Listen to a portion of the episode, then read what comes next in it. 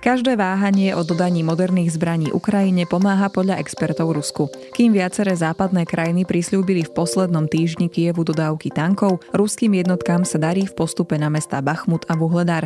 Rusi sa blížia už aj k poslednej ceste, ktorá zabezpečuje dodávky pre ukrajinskú armádu v Bachmute. Ak sa okupantom podarí obsadiť ju, Bachmut bude v obklúčení a ukrajinské jednotky sa budú musieť vzdať. Vítajte pri ukrajinskom spravodaji. Súhrne toho najpodstatnejšieho, čo sa za uplynulý týždeň udialo vo vojne na Ukrajine. Ja som Dubica Melcerová, správy pripravil Lukáš Ondarčanin. Rusko sa v posledných dňoch snaží vytvoriť novú bojovú líniu južne od ťažko ostreľovaného Bachmutu. Aj západné tajné služby už konštatujú, že Rusom sa pomaly darí postupovať na východnom fronte. Masívnemu ostreľovaniu čelí mesto Vuhledar, asi 40 km juhozápadne od Donecku. Ruskí vojenskí blogeri tiež šíria správy o postupe na mesto Orikiu v záporožskej oblasti.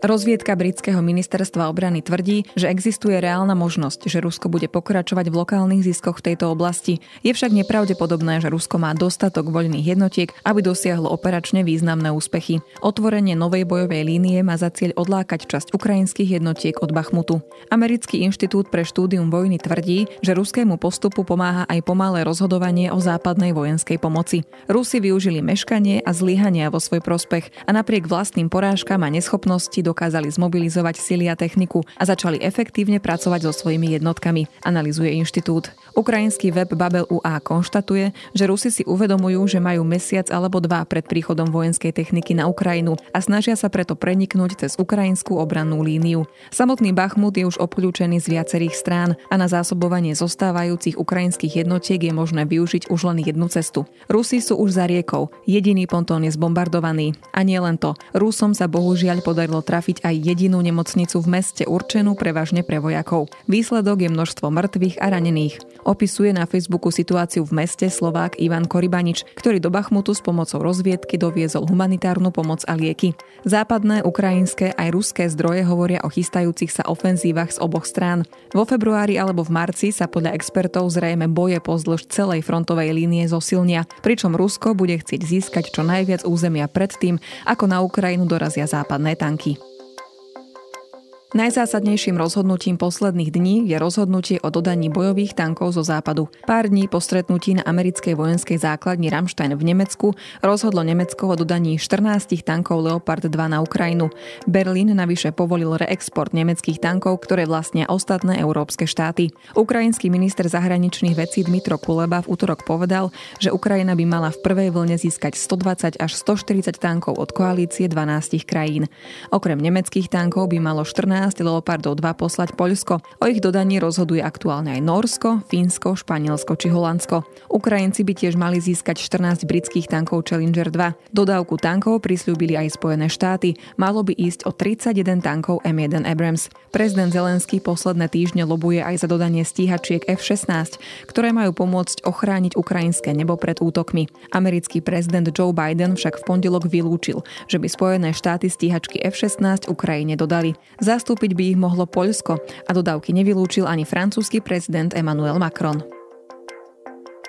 Chcú cieliť na energetickú infraštruktúru, čoraz častejšie sú však obeťou civilisti. Od októbra Rusko uskutočnilo desiatky masívnych útokov na ukrajinské územie prostredníctvom raket s dlhým doletom alebo samovražedných dronov. Viaceré tieto útoky ochromili v ukrajinských mestách dodávky elektriny či tepla. A aj keď sa ukrajinskej protivzdušnej obrane darí väčšinu raket zostreliť, mnohé zasiahnu aj civilné budovy. Bezprostredne po tom, čo Západ prislúbil Ukrajine tanky, vypálilo Rusko vo štvrtok na Ukrajinu najmenej 5 55 rakiet. Až 47 z nich sa podarilo zlikvidovať proti vzdušnej obrane. Pri útoku zahynulo celkovo 11 ľudí. Časť rakiet tiež poškodila energetickú infraštruktúru v Kieve.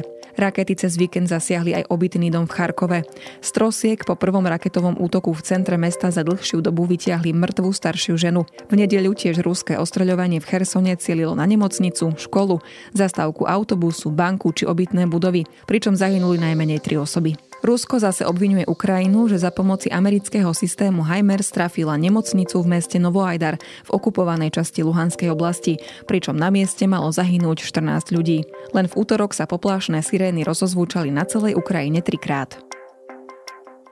Zvolenie Petra Pavla za nového českého prezidenta privítali aj na Ukrajine. Pavel sa netají tým, že pozícia Česka sa nezmení. Povedal, že cestou nie je prestať podporovať Ukrajinu a nechať Rusko vyhrať. Cestou k tomu, ako garantovať väčšiu bezpečnosť pre všetkých, je vrátiť sa k normálnemu stavu a obnoviť Ukrajinu ako suverénny štát. Spôsob medzinárodných vzťahov, aký aktuálne Rusko presadzuje na Ukrajine, je podľa neho proti dlhodobým záujmom Česka.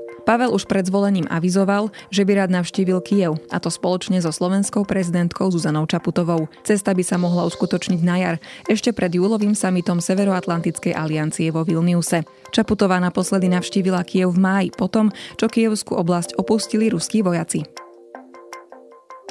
Možnosť, že ruskí a bieloruskí športovci budú môcť štartovať na najbližšej olympiáde pod neutrálnou vlajkou nahnevala Kiev. Prezidentský poradca Michailo Podoliak kritizoval Medzinárodný olimpijský výbor za to, že propaguje vojnu, vraždy a ničenie a že Rusku ponúka platformu na propagáciu genocídy. Olympijský výbor tvrdí, že účasť na športových podujatiach by nemala byť podmienená pasom športovca. Ruskí aj bieloruskí športovci by však mohli štartovať len za dodržiania striktných podmienok. Tento postoj podporuje aj Slovenský olimpijský olympijský a športový výbor, podľa ktorého by športovci nemohli vyjadrovať akúkoľvek podporu vojne. Povolenie účasti ruských športovcov na olympijských hrách v Paríži kritizovala aj britská vláda či šéf Dánskeho olympijského výboru. Ukrajina hrozí bojkotom. Ukrajinskí poslanci a úradníci vo vyšších pozíciách nemôžu opustiť územie Ukrajiny z iných ako pracovných dôvodov. Nariadenie schválila vláda v reakcii na medializované dovolenky niektorých politikov či sudcov. Zástupca prokurátora Oleksi Simonenko napríklad dovolenkoval v Španielsku, kým bývalú premiérku Juliu Timošenkovu odfotili v luxusnej vile v Dubaji. Podľa nového opatrenia budú môcť vysokí úradníci cestovať do zahraničia len v prípade návštevy svojich detí, liečenia alebo úmrtia blízkej osoby, pričom zákaz sa vzťahuje aj na úradničky a političky a miestnych poslancov. Niektorí poslanci označili tento krok za populistický.